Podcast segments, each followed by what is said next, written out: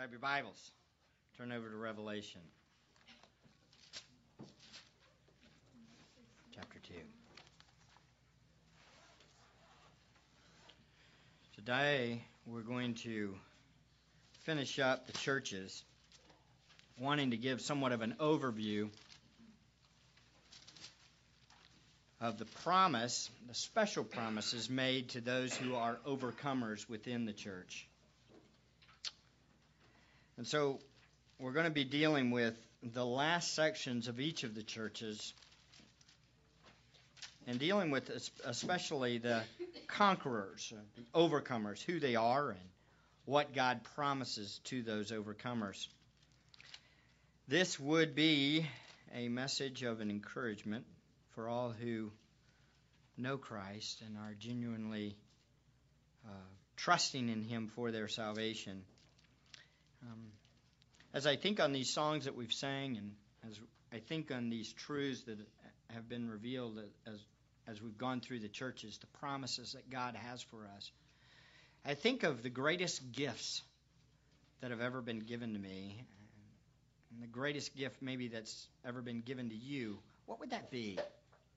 What's the greatest gift you've ever been given? The greatest gift you've ever been given. Some of us might be real quick and say, oh, well, that's my salvation, right? If you have your Sunday school answer already, you got it thinking, oh, got it. My salvation. But it's funny that when we think on salvation, we often think initial point in time, beginning, when my sins were paid for. But the implications of being justified by faith in Christ are staggering. And it only begins to look at the glorious gift of our God. As we see and look at these conquerors and, and what God promises and what Christ promises to us who believe in Him, we should be reminded of how gracious and good and kind our God is. That He would give these amazing gifts that he gives of heaven and the glory of God that we were going to enjoy, that he gives it to wretched, miserable sinners like me and you. Often, we live in a society, and y'all would agree with this, I'm pretty sure of it, that we live in a society that thinks they're owed something. We deserve something. We deserve better, right? we we live in a society that we deserve, uh, and I'm not getting political here, but we deserve health care. Everybody deserves health care. It's promoted that and other things where we deserve to what? Have a nice car, have a home. No, folks. When we really think on the truths of who we are, literally, that none are righteous, none seek after God, there is no fear of God in anybody's eyes.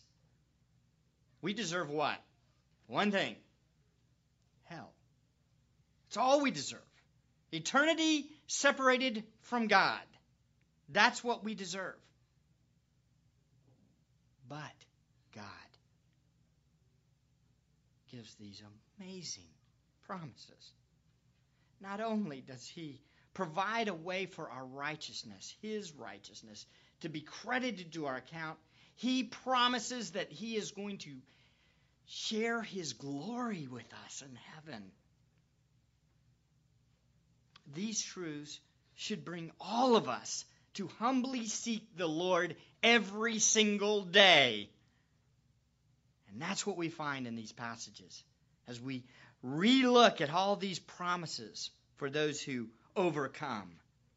Let's look at a few of them. First, look in 2, chapter 2, verse 7. We're going to kind of walk through these real quick. Verse 7, about halfway down, or we'll just read the whole thing. He who has an ear, let him hear what the Spirit says to the churches. To him who overcomes, I will grant to eat of the tree of life which is the paradise of God. Then look at verse 11. He who has an ear, let him hear what the Spirit says to the churches. He who overcomes will not be hurt by the second death. Then verse 17. He who has an ear, let him hear what the Spirit says to the churches. To him who overcomes, to him I will give some of the hidden manna. I will give him a white stone and a new name written on the stone, which no one knows but he who receives it. And then turning all the way down, verse 26 He who overcomes and he who keeps my deeds until the end, to him I will give authority over the nations, and he shall rule them with a rod of iron. As the vessels of the potter are broken to pieces, as I also have received authority from my Father, and I will give him the morning star. He who has an ear, let him hear what the Spirit says to the churches. And then in chapter 3, verse 5 He who overcomes will thus be clothed in white garments, and I will not erase his name from the book of life, and I will confess his name before my Father and before his angels. He who has an ear, let him hear what the Spirit says to the churches. And then verse 12 He who overcomes I will make him a pillar in the temple of my God, and he will not go out from it any more. And I will write on him the name of my God and the name of the city of my God, the New Jerusalem, which comes down out of heaven from my God, and my name. He who has an ear, let him hear what the Spirit says to the churches. And then finally, we see in verse 21 He who overcomes, I will grant to him to sit down with me on my throne, as I also overcame and sat down with my Father on his throne. He who has an ear, let him hear what the Spirit says to the churches. Let's pray again. Father, thank you for your word. Thank you for these promises to those who overcome. Oh God, help us to know who these people are and then to respond appropriately. Father, thank you so much for your grace in our life. Help us now be encouraged by your word and look to you. We pray this in Christ's name. Amen. All right. The rewards and human achievements and gifts that we get in this world are fleeting. Would you not agree? Here today, gone tomorrow. But, folks, the joy of our reward is never fleeting, it is eternal. And it is a joy which we must seek with all that we have, and we must be willing to lay down everything that we have at all costs to receive. This reward is the glory of being with our Lord Jesus forever. This reward is worth persevering for no matter what your circumstances are. This reward, thankfully, we get to begin to enjoy now, but one day we will fully enjoy. Who is the reward for? Who is the glory for? The short answer is the conquerors or the overcomers in Christ. Today we're going to look at these overcomers and what they are promised so that we will all be encouraged to continue our quest for this glory of Christ. The obvious question is who are the overcomers in each one of these letters? I want to kind of deal with this a little bit, and I think it's important because I, I didn't really deal with it a lot, and I think it's an important thought. Who are these conquerors? Who are these overcomers at, at the end of each of these letters? We might be tempted to first think, well, it's a special class of those spiritual all pros, those guys that are the MVPs of the church of Laodicea, the, the really got it people, the ones that really get it, those spiritual uh, Hall of Famers, as you may think. The reality, though, is, is as we look through these verses and as we've read through it, notice in 2 7, that there's something that speaks against this idea of spiritual all pros.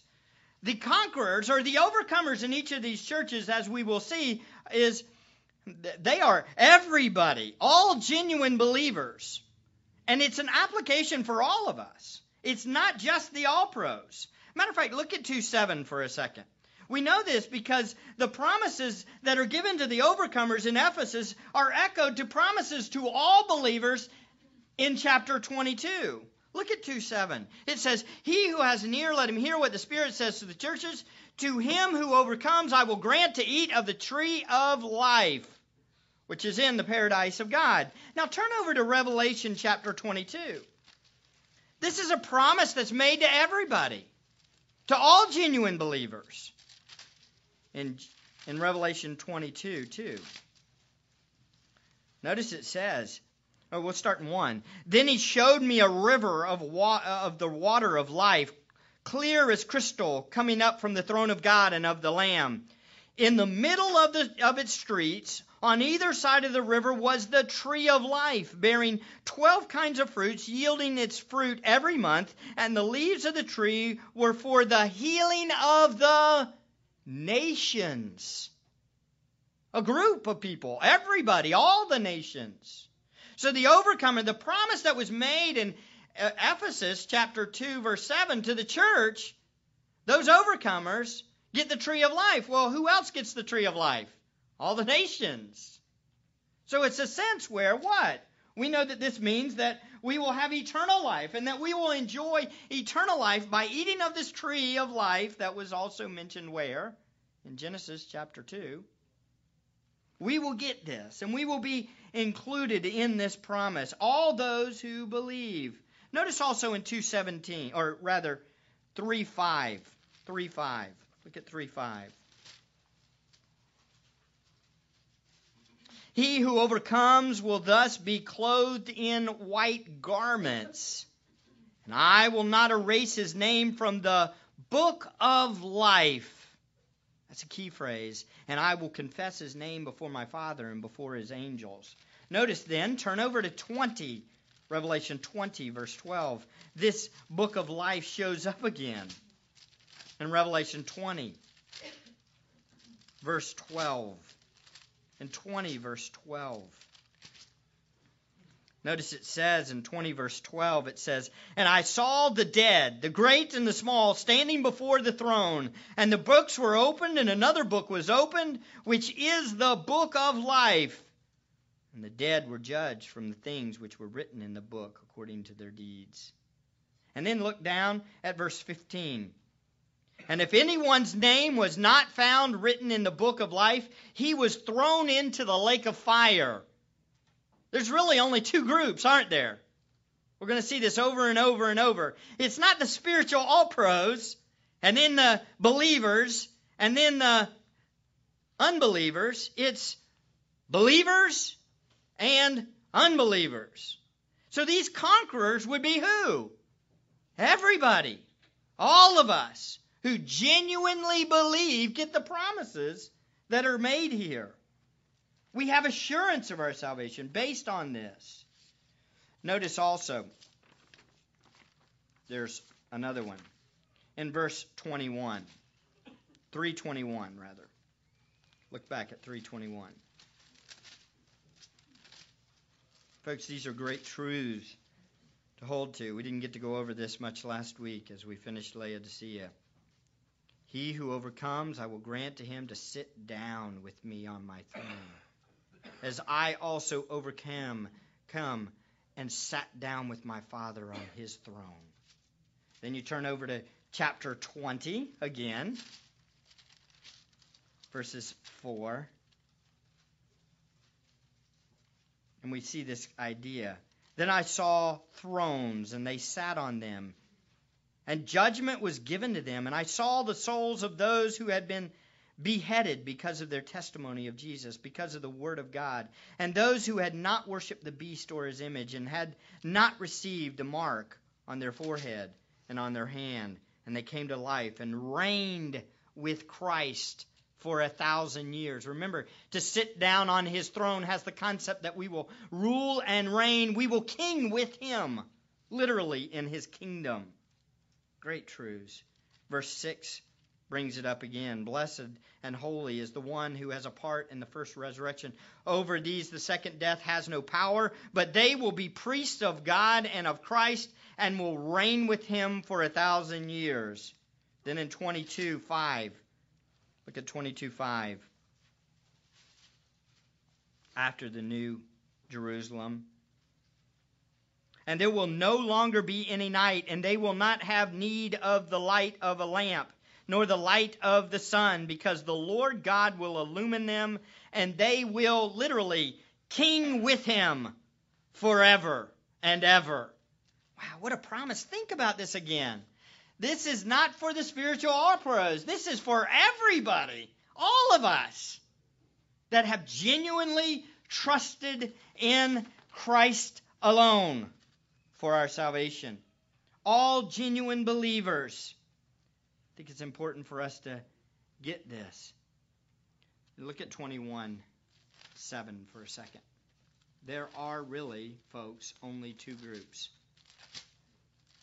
Two groups overcomers and unbelievers. 21 7 and 8. Look at it. He who overcomes, hmm, comes back up again. He who overcomes will inherit these things, and I will be his God, and he will be my son. But for the cowardly, here's the opposite, the un, the non-overcomers. But for the cowardly and unbelieving and abominable and murderers and immoral persons and sorcerers and idolaters and all liars their part will be in the lake of, that burns with fire and brimstone, which is the second death. So, ladies and gentlemen, it's pretty clear. There's really only two groups overcomers and unbelievers. Overcomers and unbelievers. Obviously, at a time like this, this would be what? Which one are you? Where are you? Do you know Christ? Are you trusting in Him? Folks, that word overcomers may tempt some of you to think, well, I can overcome. I can do it. I can succeed. I will conquer for Christ. That's not the point of the word. The overcomer is the one who is dependent upon the Lord, who trusts in Him. The, un, the readers wouldn't understand this. They would know that it was not by their own strength or by their own abilities or their own self righteousness. They would understand it was by faith alone in Jesus Christ. How would they know this? Well, I would suggest they had probably, most likely, read 1 John chapter 5. Turn there for a second. Same people, same term, same concept. Oh, I can conquer for Jesus. I'm the man. I can handle it. That's not what an overcomer is characterized as. Look at chapter 5, verse 1 of 1 John. Whoever believes that Jesus is the Christ is born of God, and whoever loves the Father loves the child born of him. By this we know that we love the children of God when we love God and observe his commandments. For this is the love of God, that we keep his commandments. And his commandments are not burdensome. For whatever rather, for everyone who is born of God overcomes the world. And this is the victory that has overcome the world. Our faith. Who is the one who overcomes the world? But he who believes the Son, or that Jesus is the Son of God. Who are the overcomers? Who are they? They're all genuine believers. This would be common understanding for the genuine believers. It wouldn't be the ones that reformed their own life, it would be the ones that committed and trusted in Christ by the grace of God. Again, it's important for us to remember a couple of facts from this passage. Ultimately, we overcome because what? We have been fathered by God. Remember in verse 4 For whatever is born of God overcomes the world. Why do we overcome ultimately? Because we're born of God. It means God started the work. He gave us the heart. He gave us the new mind. That's why we overcome. The people that are, they're not just the spiritual all pros, they're everybody that God has worked in their heart to show them that they were sinners and that their only hope was found in who? Christ. Jesus, my only hope. And those who that are, are dependent upon him overcome. Notice in this verse too, these verses in 4 and 5. The overcomers continue to overcome to the end. Again, this is not perfection, but it's direction, and the concept is what? They are overcoming, for whatever is born of God literally is overcoming the world. We are constantly putting to death the things of the world. We are having victory over it. Why? Why are we keeping his commandments? Why are these commandments not burdensome to us? Despite all of our circumstances, like the church in Laodicea, that eh, maybe we're in a circumstance at work where everybody around us is not a believer. We're completely by ourselves. How do we overcome? And why do we continue to overcome? Ultimately, because God born us again and gave us a new heart. It'll make us look at a whole different way when we talk to our, our fellow coworkers and our fellow co- people, right? We'll see, well, obviously they don't get it, right? Why? Because it hasn't happened yet. What do we do? We proclaim the gospel to them so that God can work in their life, and we trust Him to do that. And we continue to overcome no matter what the circumstances. Let me ask you a question. All right, can you put, be put in a position where you will fail? You're guaranteed to fail. Well, it depends. I would suggest to you listen closely. The Word of God gives us some promises here that we overcome. We overcome the world. Why and how? Does this mean perfection? No. Does it mean that we stumble occasionally? Yes. Probably more times than we want to, right? But by God's disciplining grace, we overcome. Why? Again, look at it. Look at it. The overcomer overcomes by faith in Jesus Christ. It says it in verse 4. And this is the victory that has overcome the world, our faith. And in verse 5, who is the one who overcomes the world but he who believes that Jesus is the Son of God? What was the conquering instrument that helped us to overcome the world? The answer is faith, trust, dependence upon Christ. What was the victory that overcame the world? It says it our faith. When we first exercised our trust in Christ, we had a victory over the world. Bound up in this faith, faith is a dependence upon and a commitment to Christ. And this faith, what? Doesn't go away. This is a conquering power that all believers have. This trust or dependence or commitment to Christ is how we overcome the world in all our circumstances. So, again, our commitment, our trust, our dependence upon Jesus is how we overcome despite the circumstances, no matter how bad it is. Think about it again. Ephesus, the church had lost their first love. Who overcomes in that circumstance? Those who are what? Trusting in Christ. Those who are dependent upon Him. So to tie these passages together is very valuable. Why do we overcome ultimately? Because of God's grace in our life. Can we overcome and then fall away completely? No. Why? Because God will help us by his grace he will change he changed our hearts and will by his grace continue us on and we will continue to overcome and how do we overcome in all circumstances? By faith in the Lord Jesus. So, looking at the churches again, think about this for a second. How do we overcome the loveless, dead orthodoxy of Ephesus? How do we overcome that? Answer by trusting in Jesus, by remaining committed to Him. How do we survive if we are put in a position of persecution like those in Smyrna? How do we do it? Answer by trusting in the person and work of Jesus Christ. Faith in Him.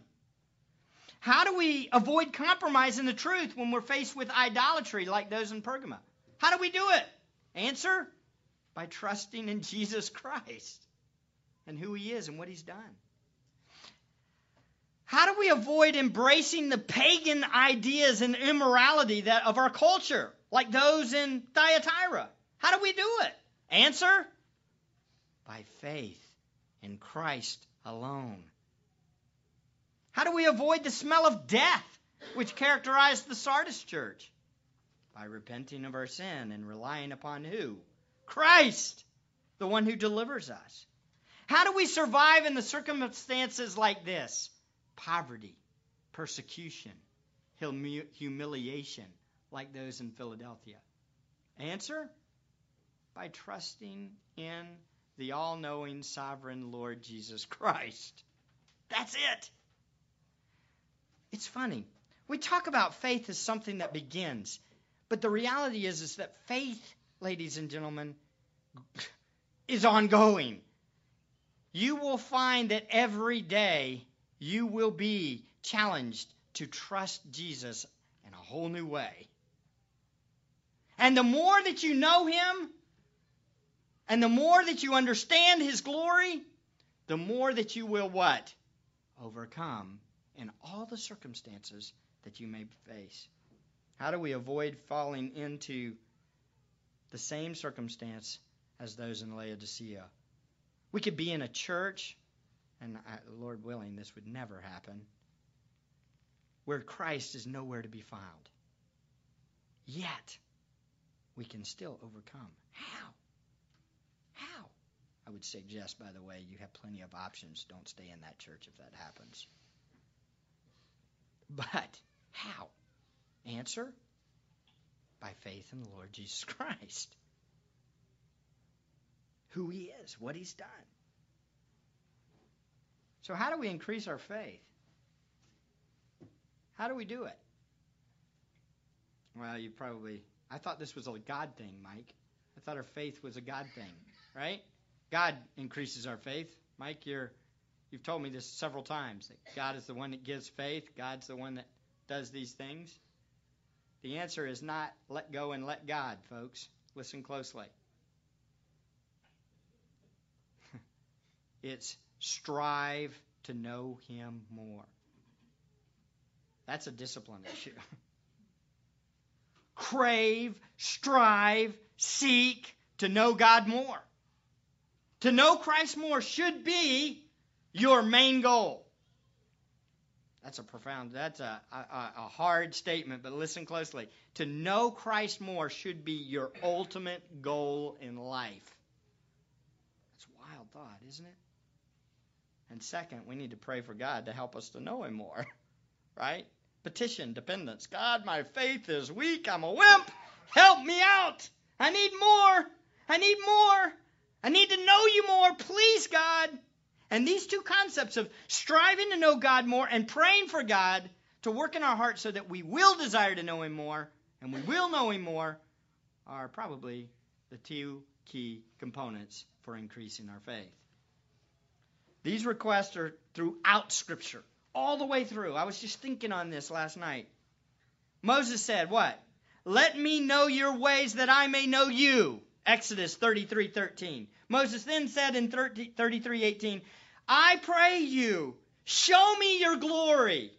What's he saying? I want to know you. I want to see you. I want to understand you. David spoke in Psalm 27:4. One thing I have asked from you, from the Lord. One thing I have asked from the Lord, that I shall seek. That's interesting. Ask and seek. What is it that he says? That I may dwell in the house of the Lord all my all the days of my life to what? To behold or see the beauty of the Lord and to meditate in his temple. That's it. He's got it. And David says in Psalm 63 1, Oh God, you are my God. I shall seek you earnestly. My soul thirsts for you. My flesh yearns for you in a dry and weary land where there is no water. Oh, folks, get this. Get nothing else today. How do you overcome? You got to know Jesus. And it's not just a, I got it, the cross, I got it, I got the little steps. No, crave to know God more. That should be your main goal this week. More than pleasing your bosses, doing a great job, all those things will take care of themselves as you know God. Crave Him. I want to know you, God. That should be your prayer. Psalm 105, 3 and 4 says this Glory in his holy name. Let the heart of those who seek the Lord be glad. Seek the Lord and his strength. Seek his face sometimes. No. Seek his face continually. Am I intense? Yes. Why? This is it. This is it. This is it. How do you overcome? Seek the Lord. Nothing in your life, ladies and gentlemen, nothing should be this important to you. Nothing. Oh, I was watching Fireproof this week. And there was this passage, or this one section in there that really convicted me He talked about on one of the pages there. You know, if y'all haven't seen, has everybody seen Fireproof? If not, it's probably be a good book or a movie for you to watch. I don't recommend movies normally, but that one's good. It's really good. There's one section in there where he says, "Study your wife, study your spouse, be about her, try to figure out what she likes and what she's about." I was very convicted by that because sometimes I just take her for granted, and I apologize for that. But that's the reality. We just, say, you know, I know her. It's the same way with our Christian walk. We do the same thing. Why do we study the Bible? Why? So we can know Him more. And the more we know our God, the more we will what? Serve Him. And all the things of the world would become what? Uh, it's just the things. It's no big deal. Christ is our glory and our joy. Seek Him, study Him. Don't just rely on Pastor Mike to give you a sermon on Sunday. Because if you are, you're going to fall. You're going to mess up, I promise. Seek the Lord. Think of Ezra, who dedicated himself to set his heart to study the law of the Lord. Man, that's what we need, right? Or Mary. Remember Mary and Martha? Martha's busy. Where's Mary? At the feet of Jesus. I love this description seeking the one thing as she sat at the feet of Jesus listening to his words. Oh, folks, oh, folks, oh, folks, listen. If our faith in him is what brings victory over the world, then what should we do? Seek to know him more. Petition him to show us, show himself to us more. It is a requirement for survival in this world. Trust in God comes as we know Him more. This is why Bible study and prayer time is not just a good thing to do, it's a main thing to do. Are you studying the Bible every day? Are you spending time in God's Word every day? Are you seeking the Lord every day? Now let's review quickly all these promises. Turn back to Revelation. For all those who trust in Jesus. And they trust in Jesus because they know Jesus. Look at these promises. Oh, folks, us wretched, miserable sinners, look what he promises us. He gives 12 promises. Let's rip through these real quick. In 2 7, he says, To him who overcomes, I will grant to eat of the tree of life, which is the paradise, is in the paradise of God. This is eternal life in the presence of God, remember. This is a promise for us. Eternal life in the presence of God. Those who are trusting in Christ and depending upon Him will experience eternal life in the presence of God. That alone should be enough to what? Make us all go, okay, whatever you say, I'll do. I'm there. Obedience, no problem. I want to study my Bible. I want to overcome. So there. Eternal life in paradise with God. How many of you want to see God? I do. Can't wait to be in the presence of God. Second promise avoidance of the judgment of God. In 11 to 11, he says, To him who overcomes, he will not be hurt by the second death. Those who depend upon the Lord will not face the second death. This is a reference to what? The judgment of God after the resurrection. This is the point where those people will face hell. Trust in the Lord. The third promise, the bread of heaven. To him, in verse 17, to him who overcomes, to him I will give some of the hidden manna. This is a wild thought. Remember, we talked about those who trust in the Lord will enjoy the spiritual manna from heaven, which is who? Christ himself. Now, this is the greatest thing. Tied all this together. Look at this real quick.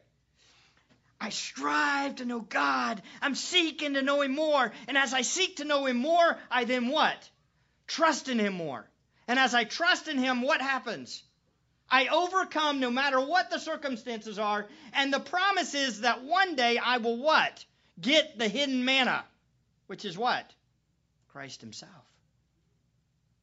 Oh, it, this is what it's like you strive and you seek and you look for God's word. You're spending time in it. You're always trying to know Him more, and you get glimpses as you're studying the Bible. You see one and you go, Wow, God, you're amazing.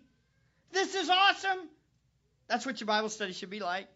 It should. You might not be that flamboyant. But the reality is, is you see, you see God, you see glimpses as you study the scriptures. But then, as you overcome by trusting in the God that's been revealed to you through the scriptures, the only true God, boom, heaven happens, and what? You get to enjoy Him in His full glory. You get Christ. Heaven is not getting to play on the ninth hole in the greatest golf course.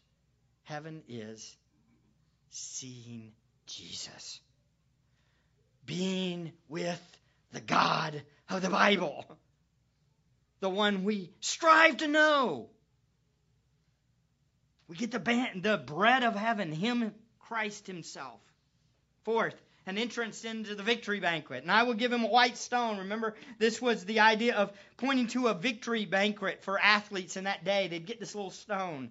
And on that stone, a new name is written on the stone which no one knows but he who receives it. And I think that points to Christ's name that no one knows, as mentioned in Revelation 19. Because of what Christ did, his name on the stone, we get to go to the victory banquet. Again, the idea that he is our entrance into eternal victory. Fifth promise is shared authority with him. We see this in number in, in 2, 26 and 27. Look at it. He who overcomes and he who keeps my deeds until the end, to him I will give authority over the nations, and he shall rule them with a rod of iron, as the vessels of the potter are broken to pieces, as I also have received authority from my Father. Remember, as we saw, this is a reference to Christ's authority that he displays at the second coming. But this authority will be shared with us as we reign with him in, in his kingdom. Again, startling, isn't it? Think about this. Startling. Isn't this startling to you? Wretched, miserable sinners that we are. We rule with Him? We reign with Him? It's hard. for me to get my mind around. He shares his authority with us. the sixth promise, the morning star, another reference most likely to him. We get him. We get given him. We know him more. The seventh, the white garments. This is an idea of having purity and holiness that will be characterized by those who are in heaven. Oh, man, I can't wait for this one. How about you? No more sin? How many of you absolutely despise your sin? How many of you look at it and go, Oh, I hate that I'm wretched. Oh, I did it again. There's the holiness of God. Oh, woe is me. This is me. How many of you can't wait until that day when you have white garments? You're characterized by purity and holiness all the time. I can't wait. That reward makes me want to know Christ more, don't you? can't wait. The eighth promise, eternal security. I will not rate, uh, verse 3 5. I will not erase his name from the book. Remember, this was a reference to the fact that we will be guaranteed to be with him and enjoy the glory of God forever. Ninth promise, acknowledgement from Jesus. I will confess his name before my Father and before his angels. Those who are trusting in Christ, Jesus will identify us as his own. These are mine. Ah, glorious truth, isn't it? The tenth promise, a permanent place in the presence of God in 312. He who overcomes, I will make him a pillar in the temple of my God, and he will not go out from it. It's a permanent place in the presence of God. The eleventh promise, a new holy identity in verse 12. And I will write on him the name of my God and the name of the city of my God, the New Jerusalem, which comes down out of heaven from my God, and my name. Remember, we will be identified with God, God's residence, and Christ Himself. Well, right now, we may be identified. Had an opportunity to witness with uh, witness to some students on campus. Uh, anybody that reads Facebook, you, I need to explain a little bit about what a hookah is, you know, because somebody there said I was at the hookah table. I want you to understand that I was witnessing to those that were uh, smoking the hookah or whatever. There's this little table. If y'all don't know what a hookah is, it's that thing that they that everybody smokes. It's a uh, or not everybody. those that are, I think it's a Arab, Arab thing, isn't it? That's kind of come over here and uh, it's tobacco or something. It's a lower form of tobacco, and they they kind of spin this thing around. But we're on campus, and I was talking to some guys, and I began to explain the gospel to them. And as I explained the gospel to them, one thing became very cl- clear. They thought I was an absolute fool. I was crazy because I said, Jesus died on a cross to pay for your sins. Your only hope is complete dependence upon Him. Give your life up and follow Him. And they said, That is crazy. That makes no sense to me. I was identified as the local what? Fool. But one day, I will have a new identity. That identity is I will have the name of Christ. He will write his name on me. It's worth it, ain't it? so we overcome the world. And lastly, the promise for these genuine Christians who overcome by faith and is victorious over the world a ruling position with Christ in eternity. He kind of develops this further. He says, He who overcomes, I will grant to him to sit down with me on my throne, as I also overcome and sat down with my Father on his throne. This is a reference to the amazing promise that we who overcome by faith in Christ will share the ruling authority with the Son of God. Yet, fresh in our thinking must always be who overcame first. See it in this verse. As I also overcame and sat down with my Father on his throne. Ladies and gentlemen, this is the key to the whole thing. overcomers know who overcame. Overcomers trust in the one who ultimately overcame first and sat down. Who is that? Christ Jesus our Lord. Put simple faith in Christ promises glory to come. I heard recently a statement from someone that all people in hell don't want to be in heaven, or all people in hell don't want to be in heaven. Think that's true? Think about it. As a matter of fact, I've heard on more than one occasion people, as I was witness on campus a couple of times, they've said, if God is the way the Bible describes it, I don't want to be in heaven. Do they mean that? As shocking as this sounds, it doesn't surprise me. For us who trust in Christ, we would not want to be anywhere but where? Heaven. But why? Because Christ is there. For those who are in hell, they don't want to be in heaven. You know why? Because Christ is there. They hate Christ. They don't like Christ. Their joy and glory is not Christ, it's themselves. Now, if there could be a third spot where they could not be punished for their sin and they could continue to do it whatever they wanted, they'd probably pick that one. But they wouldn't pick heaven. Why? Because for the unbeliever, they don't heaven is all about God. It's all about knowing Christ. Is that the heaven you want? Then start seeking Him today. Strive to know Him more, for it's all about knowing Christ. Seek the glory of God, study the glory of God, and share the glory of God with others.